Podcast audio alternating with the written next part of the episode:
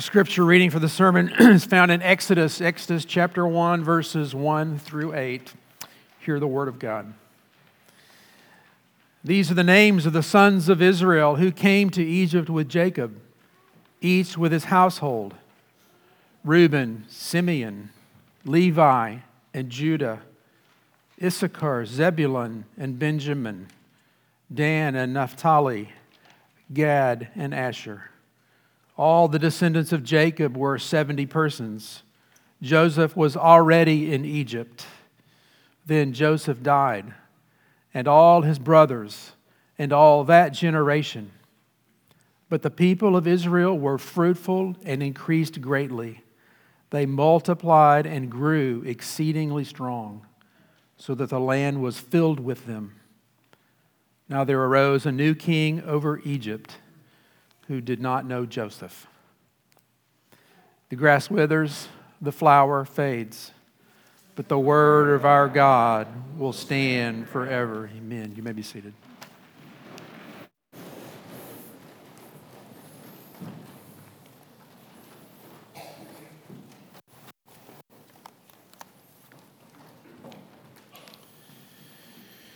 Father in heaven, as we approach now your word from this remarkable work penned by your servant Moses, being carried along by the Holy Spirit.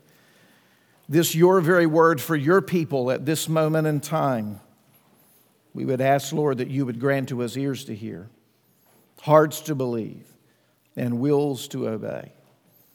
That we would read and that we would mark and that we would learn and even inwardly digest all that you would have us to believe and know most of all, that we would see Christ and that we would follow him in love for him, serving him all the days of our lives.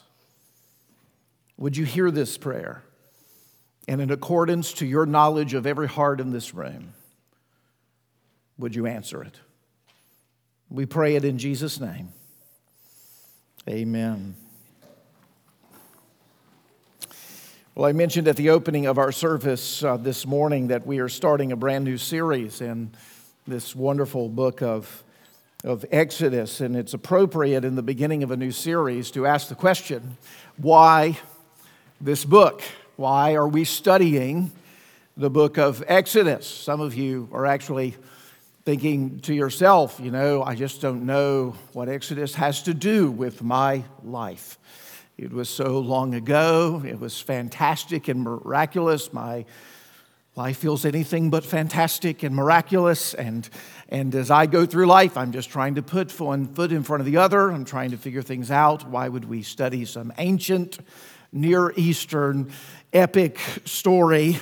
What bearing does this story have actually on my own life? Well, I think there's uh, lots of ways to answer that, but maybe the best way to answer that is that the book of Exodus actually, in a wonderful way, is going to get you out of your life. And it's going to show you such a vision of the power and the glory of who God is that you might, for a wonderful second, forget yourself and fall in love with God. That's our prayer as we enter into the story of Exodus is that we wouldn't be coming to church with just the question, man, I hope I have something for my life this day. Though I do pray that God speaks very deeply and profoundly into your life. But that you would walk away and the answer would be that I was welcomed this day into God's life and I am forevermore changed. That's a fundamentally different question, isn't it? And a fundamentally different way to read the scripture.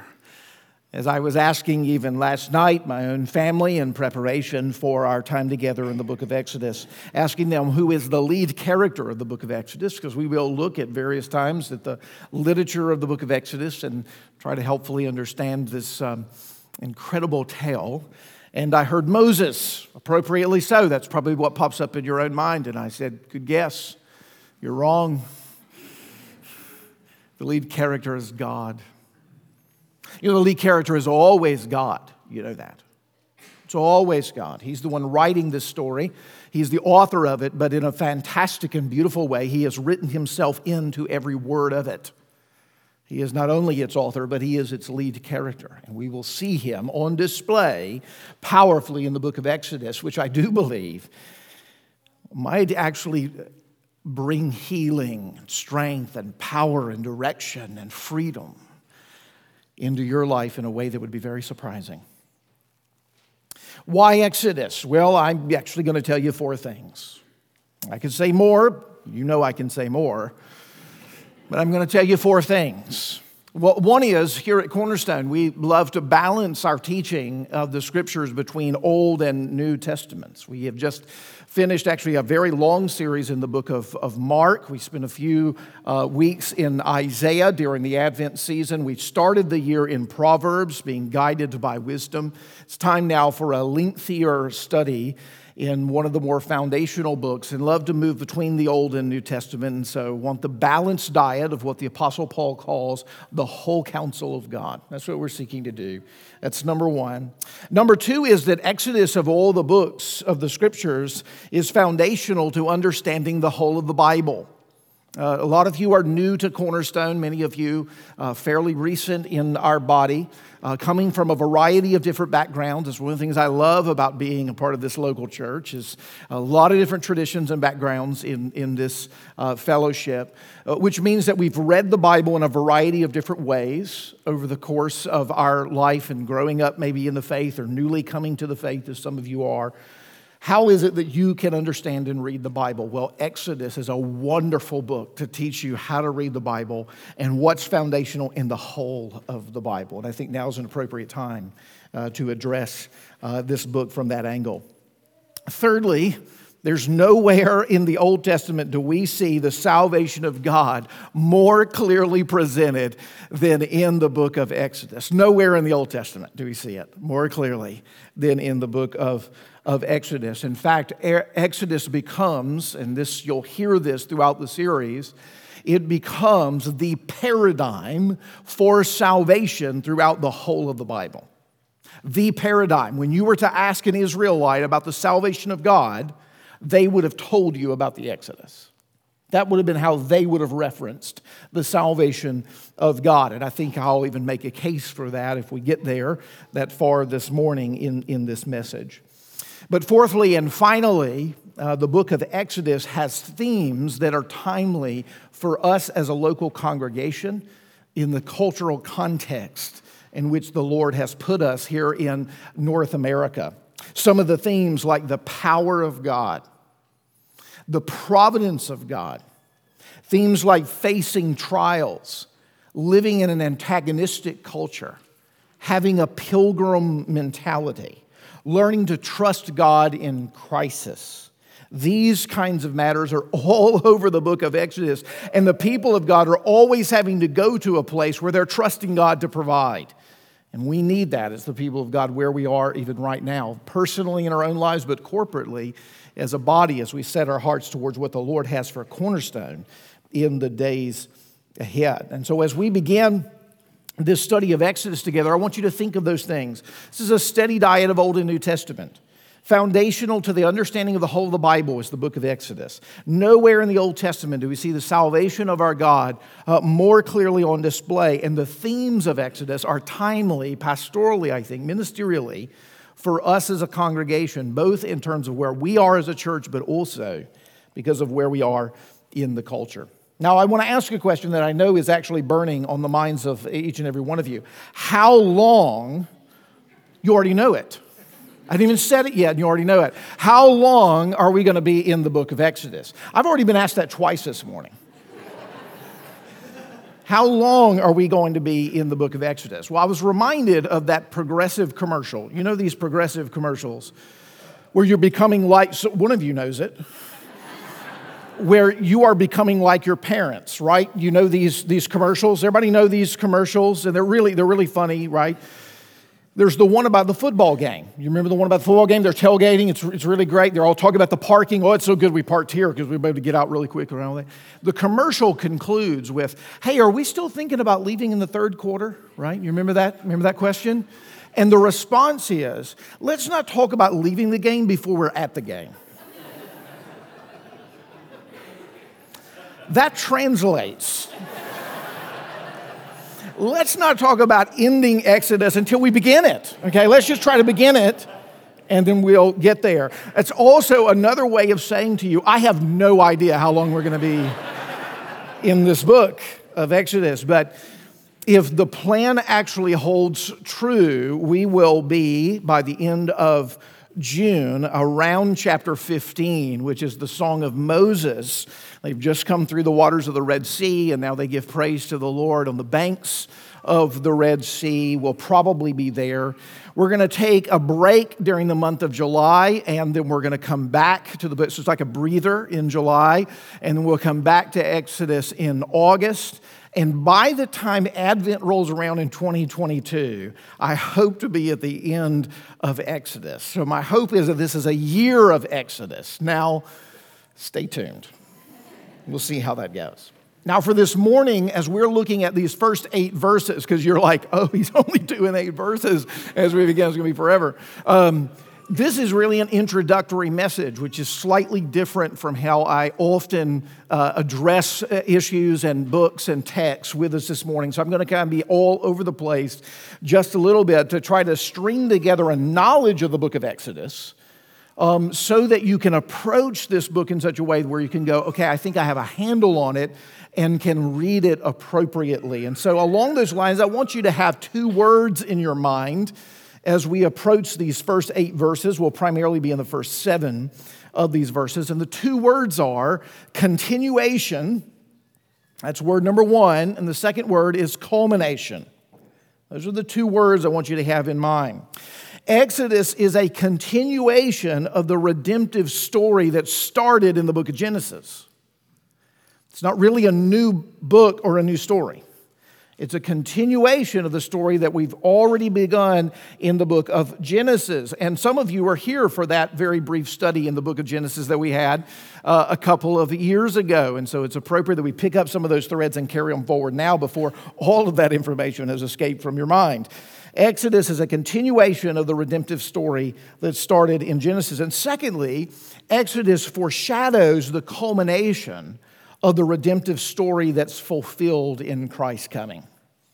Exodus is foreshadows the culmination of the redemptive story the completion, that's a fancy word for completion, bringing it to fullness of the redemptive story that's fulfilled in Christ's coming. If you hold those two things in mind, I think that'll keep you uh, rooted throughout the rest of our time together this morning. So let's start with this continuation. Uh, if you'll notice, uh, you know, just look at the table of contents in your Bible, Exodus is the second book uh, of the Old Testament.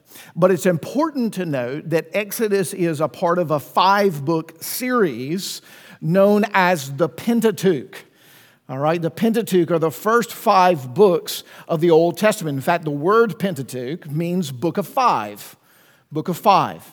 Uh, Genesis, Exodus, Leviticus, Numbers, and Deuteronomy. We call them the writings of Moses. They're attributed to Moses. And Exodus is sort of like you know, depending on how you number the Chronicles of Narnia, you know, right? In right? There's debates about that. Um, Exodus is the Prince Caspian of the Chronicles of Narnia. It's book two among some people's understanding of the Chronicles of Narnia. Um, it's book two in this five part series, which means that it's better to approach Exodus as an installment rather than a separate book. It's better to understand it that way. If you don't understand it that way, you're actually sort of, sort of cutting off some knowledge and awareness of this particular book that I think will enrich it for you as we study it together. And in fact, that's one of the reasons the book of Exodus begins with the word and. Look there in Exodus 1 1 1. And you don't see the word and as the first word, do you? you see these are the names of the sons of Israel. And yet, in the Hebrew, if we were literally translating uh, from the Hebrew, verse 1, it would read, And these are the names. Now, why does it not have and at the beginning of verse 1? Well, this is an English translation, and all of our grammar Nazis in the world would be deeply unsettled by the beginning of a sentence with an and, and also the beginning of a book with and. And yet, just note this, grammar Nazis, God does not have this issue. He has, uh, he has started the book of Exodus with an and. Now, what's he trying to say to you? Why would you use a conjunction as a beginning? What does a conjunction do? It links something that has come before. Exodus does not understand itself as a new book. It is the continuation of the book of Genesis. And these are the names. These are the names. Now, notice in addition to that, that how the book begins with is a, is a list of names. And these are the names. Now, you'll remember this from your study in Genesis, right? That Genesis is structured around 10 genealogies.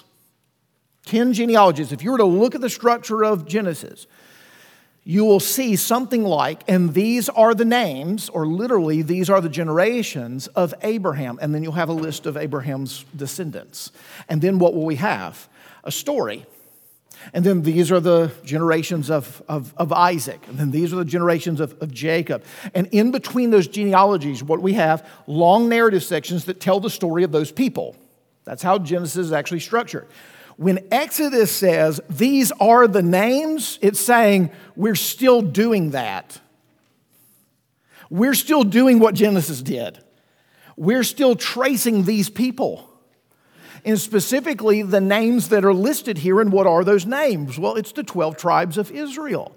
That's how this whole begins, which is the latter half of the book of Genesis, specifically the section from Jacob all the way through Joseph to the end of chapter 50 in Genesis. And so each of these names are actually speaking to the history of uh, the, the book of Genesis, and it's pulling the thread forward from what it is you've already learned in Genesis. We're going to carry this family lineage that started out with one man by the name of Abraham. We read about him in Genesis 12 earlier in our service. Started out with this one man named Abraham who has one child named Isaac, who winds up having a few more children, that gets to Jacob, who has 12. And now, how many people do we have as they're in Egypt? 70. So we've become a family, a rather large family, by the way, by the end of the book of Genesis, at the advent of the book of Exodus. It's showing us that the Lord is pulling the thread of the lineage of the promises that He made to Abraham all the way through into this upcoming story into Egypt. And it's really important to recognize that everybody who would have read the book of Exodus when it was written actually came from these people. They were like reading their family history. You, you, and I don't approach the Bible thinking that way, though we actually ought to. Spiritually, we are sons and daughters of Abraham. So I want to encourage you to read this as if these are your brothers and sisters and fathers and mothers and cousins and distant aunts and uncles. And we've got some weird uncles when we look in Genesis and, and Exodus, there's no doubt about it. When we look back at this history, you should consider it your spiritual lineage. That would have been the very mentality of the people of Israel as they approached the book of Exodus. They're reading about their ancestors. And so we see very clearly that this book is about continuation. It would have especially rung true for the people who are initially listening to the book of Exodus when they read that name Joseph. And it says, and he was already in Egypt. Yeah, that's one way to say it. Uh, that's, a, that's quite a story how it is that he actually got to Egypt. It's immediately triggering our minds and our imaginations to go back and remember the journey that it took Joseph to get all the way to Egypt because we've got to understand how the people got here. How did they get in Egypt? Well, it was through this guy named Joseph. You'll remember that he had grandiose dreams dreams about his father and his mother and his brothers bowing down to him. And then he thought it was a great idea to tell them those dreams. And then his brothers did not take very kindly to those dreams. And ultimately, at a point of vulnerability, when he was in the field, they captured him and they sold him into slavery to travelers who made their way all the way to Egypt. He ultimately was a part of Potiphar's house. You remember that as he served Potiphar, but then came into the situation with Potiphar's wife where she was trying to seduce him. And in his faithfulness, he resisted but got thrown in prison. And while he was in prison, he met the cupbearer and the baker of, of the king, and he interpreted their dreams. One was a positive interpretation, one was a negative interpretation. But later, Pharaoh has dreams himself. And while Joseph is there in the, the dungeon of Egypt, he is called out out of that place to interpret Pharaoh's dreams of these seven cows that are plump and then these seven cows that are malnourished and all the details. Seven years of plenty leading to seven years of famine. And all of a sudden, this once thrown in prison, exiled, uh, you know, criminal in Israel becomes the right hand man to Pharaoh because he's wiser than all of Pharaoh's wise men. And before the end of the book of Genesis, we're seeing Joseph's own family, Jacob and his brothers, ending up in Egypt because they're dying of starvation. They've got to find food, and only God used Joseph in order to provide for the family to keep the lineage of the promised seed alive. Who is that promised seed and that promised line? Well, if you look there in verse 2, it's that name, Judah. That's going to be the line from which Jesus Christ actually comes. Apart from Joseph ending up in Egypt through all those twists and turns, through the provision of food during a time of famine and starvation, Judah ultimately dies, and the seed from which Jesus would come is compromised. It shows us that the Bible's telling us a theological history tracing the lineage for redemption. And Exodus is right at the heart of that. In the midst of all of the ill intent towards Joseph, God meant all of these things for good, right? We're told at the very end of the book of Exodus. So you can see that thread being pulled through. I, I don't want to stop yet. I want you to see one more thing. Verse 7 notice what's happened. That generation of Joseph and all of his brothers and those 70 people, they're gone. They've gone the way of all the earth. That's what happens to all of us. But it's not the end of the story. Look at what happened. But the people of Israel were fruitful and increased greatly. They multiplied and grew exceedingly strong, so that the land was filled with them. Oh, they started out as 70 people in that little um, nugget of land called Goshen, a fertile place that was carved out for them. And now they are a multitude beyond numbering. They are a people in a few hundred years. And that's what's happened when we turn the page from Genesis to Exodus. You got to remember, we think of it as, well, that was yesterday's Bible reading, this is today's Bible reading, but that was hundreds of years between these two books in terms of their history. Hundreds of years removed now, the people of Israel are an incredible multitude. And notice the way that verse 7 reads. It's actually kind of feels, well, hyperbolic and superfluous in the way that it reads in verse 7. Notice the people of Israel were fruitful and increased greatly, and they multiplied and grew exceedingly strong. You're like, oh, okay, I, I get it. I mean, like, that's a lot of words to describe they're a big group of people now. But there's something really important about those words, right? The Bible's very intentional in the way that it communicates. Do you notice the language fruitful and multiply? Have you seen that somewhere else? If you are a reader in the ancient Near East, you're going, that sounds like Genesis 1 27 and 28 that what God had originally charged man to do is now being fulfilled through these people. In fact, God's people have become so great, we're going to see in the next passage that Pharaoh, who is, who is uh, king over the greatest nation in the ancient Near East at the time, is fearful of them. They've become so many of them we are seeing the, the very picture of what man was created to be being fulfilled now in the redemptive uh, the redemption of god's people israel. But not only are we seeing that we also read genesis chapter 12 didn't we? That abraham was told he would become a great nation and he would become a, a, a people so large in, in, Genesis 15 that God takes him out into the night sky, and you can imagine no light distortion as we experience here. In the ancient Near East on a clear night, you would have seen stars that you've never seen. And God has him look up to the sky and he says, If you can number the stars in the sky, so shall your offspring be. Do you know what Exodus 1 7 is telling us? God has been faithful. God has been faithful. It's actually telling us in a really um, Hebrew way. What do I mean by that? Notice how many words it uses to describe their fullness. They were fruitful, increased, great, increased greatly, multiplied, and grew exceedingly strong. How many fingers am I holding up? How many people came to Egypt? 70. It was a full family by the time they arrived in Egypt, but now it's a full nation. In seven hyperbolic, large terms, the Hebrew writer Moses here is communicating to us they are now a nation. And that's what we're going to see throughout the book of, of, of, Exodus. This person, Abraham, became a family and is going to become a nation who ultimately at Mount Sinai will get a constitution and a moral code and all kinds of things. And eventually, where are they going to go? To a land, because every nation's got to have a land. And that's the part of the promise we haven't yet seen. Notice at the opening of the book of Exodus, we've seen the promise uh, of, um, of a nation, of many seed. But what part of the promise have we not seen? The promise for a land. What's the book of Exodus ultimately going to be about? These people had got to get out of Exodus because God's got for them a land.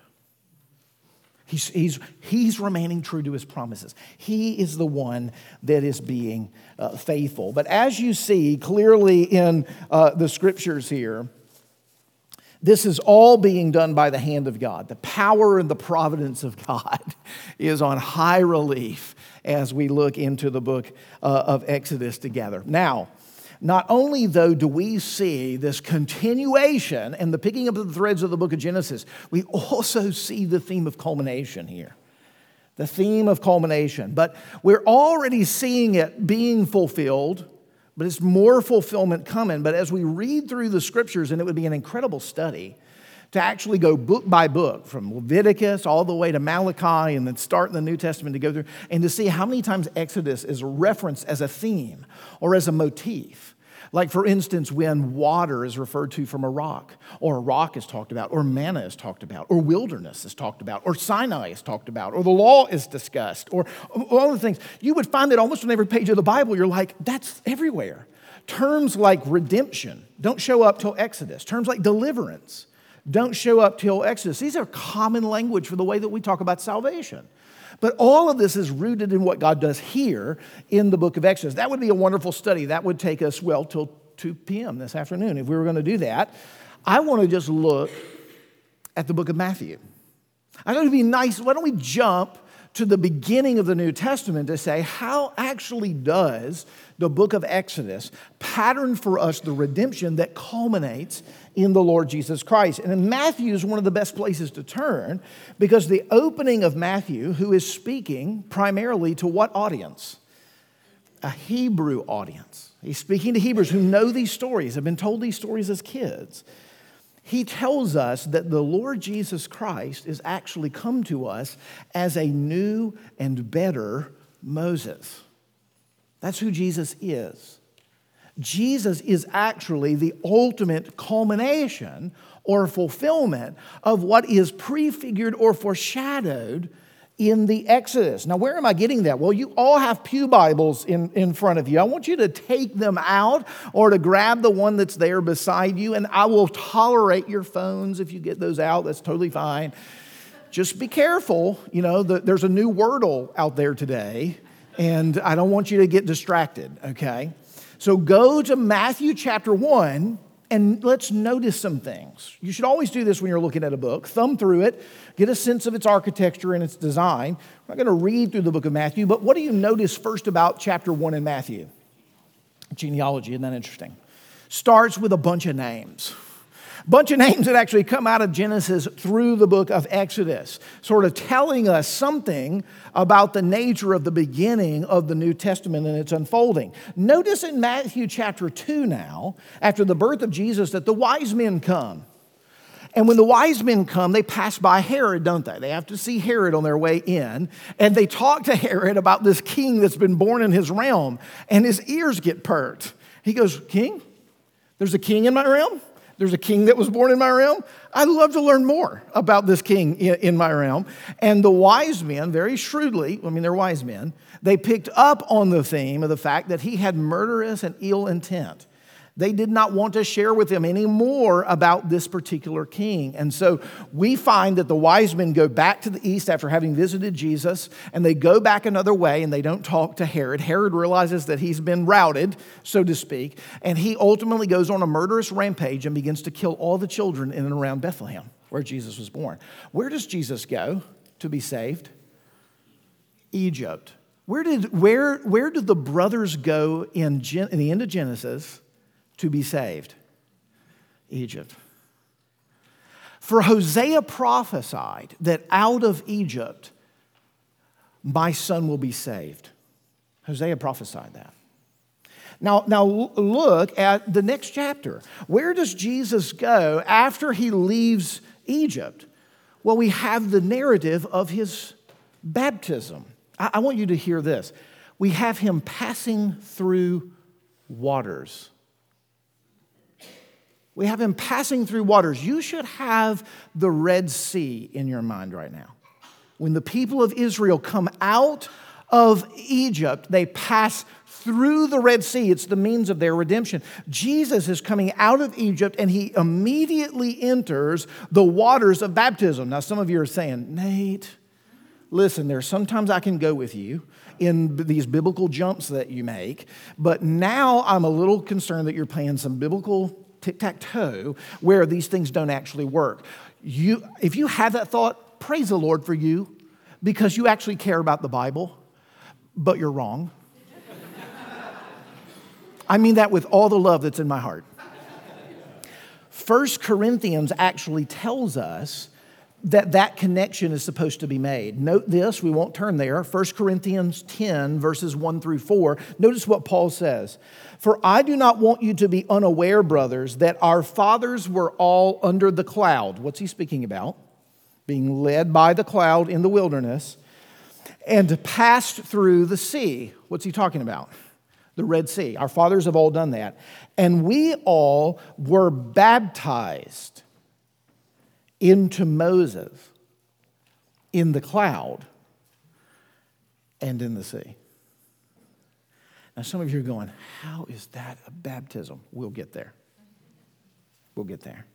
But the connection between the passing of the Red Sea as an Old Testament baptism picture and Jesus as passing through the waters coming out of Egypt as a New Testament fulfillment of that picture is indisputable biblically. That's how the Bible readers read it. So, not quite as a leap as you, you thought. Uh, Matthew chapter 4, where does Jesus go after he comes out of the waters? To the wilderness. How long does he stay there? 40 days. Remind you of anything? Remind you of anything in Exodus by chance? It could be that he is being pictured as a new Moses here. What happens after he leaves the wilderness? Matthew 5. He goes up where? On a mountain? You know, you remember anything about a mountain in Exodus? A thing called Mount Sinai. What was given at Mount Sinai? The law. What does Jesus preach on in the Sermon on the Mount? The law. What's Matthew telling us? That Jesus is come to bring an exodus. He's come to bring an exodus. He's a better Moses than the Moses that we look to for the exodus. Now, again, you might say to yourself, that feels like a little bit of a jump. Okay, I'll, I'll keep, I'll keep going there with you. Luke chapter 9 tells us about another mountain, the Mount of Transfiguration. Now, some of you were here for the study of Luke that we had, oh, I don't know, a million years ago when we studied uh, the book of Luke. But you'll remember in the Transfiguration how Jesus takes Peter, James, and John up on the Mount of Transfiguration. And he is prefigured in glory before them. Now, I'd like to argue that something of Exodus 34 is going on there. And you'll remember the shining face of Moses and all the stuff that's going on. But that aside, I don't even charge you for that. That's just a little extra. In the Mount of Transfiguration, who's there with Jesus? Elijah and Moses, the two figures of the Old Testament that actually cross seas. Both of them do that in and outside of the land of, of promise it says that they're talking with one another, which I just think is awesome. You know, it's like, man, it's good to see you, right? Like Jesus and Moses and Elijah. But it actually tells us, you go, man, I'd love to know what they're talking about. It tells us what they're talking about. It says that they are talking to Jesus about his coming departure in Jerusalem. And we go, oh, okay. Because he's going to be ascended to the Father and he's going to go, you know, he's going to depart. Well, that'd be great unless you know that the Greek word for departure is exodus. His coming exodus in Jerusalem. His coming exodus. Well, that's what's happening on the cross and in the resurrection. You, you, you, see, when you look through the scriptures, you begin to see that there are themes that are being drawn out, and the Bible is put together not by human hands, but by a divine author who has his fingerprints on it all.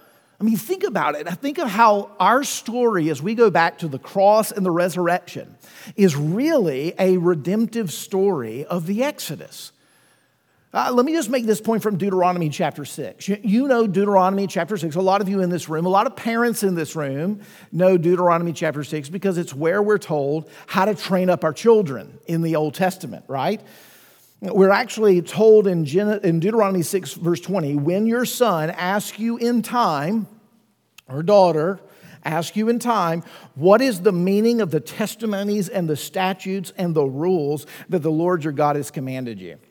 What's the meaning of all this stuff? Now, just think of yourself as a, as a young boy or a young girl. You're, you're, you know, you're 9, 10, 11 years old. You're at the point where you're like, why do we go to church? Like, I mean, we do this every week. It's the same stuff. Um, and there's all these commands that are given. Like, why? Why do we do all of these things? And, and here's, here's what Moses says to, to say to them. Say to your son, We were Pharaoh's slaves in Egypt. And the Lord brought us out of Egypt with a mighty hand.